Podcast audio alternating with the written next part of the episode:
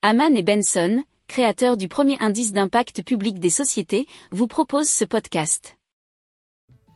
Haman and Benson, a vision for your future.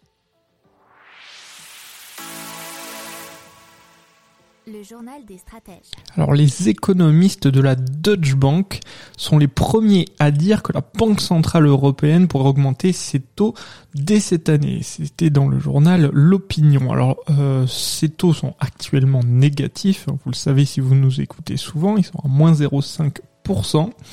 Alors eux, ce qu'ils prévoient, c'est une hausse de 25 points de base à la fin de cette année et un geste similaire chaque trimestre pour que le taux de dépôt atteigne euh, du positif, et ça fait longtemps qu'on l'a pas vu, à plus 0,5% en septembre 2023.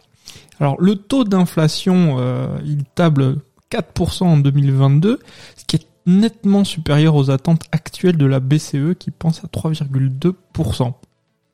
Alors, concernant l'inflation sous-jacente, cela ne tient pas compte de l'alimentation et de l'énergie, bien entendu. Leurs prévisions sont de 2,2%.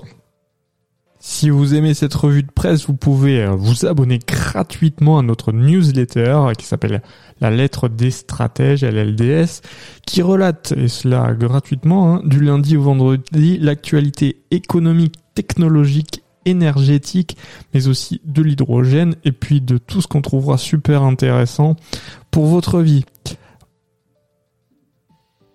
Pour approfondir ces sujets, abonnez-vous à la newsletter de Haman et Benson et écoutez nos autres podcasts que vous retrouverez dans les notes de l'émission ou sur notre site internet.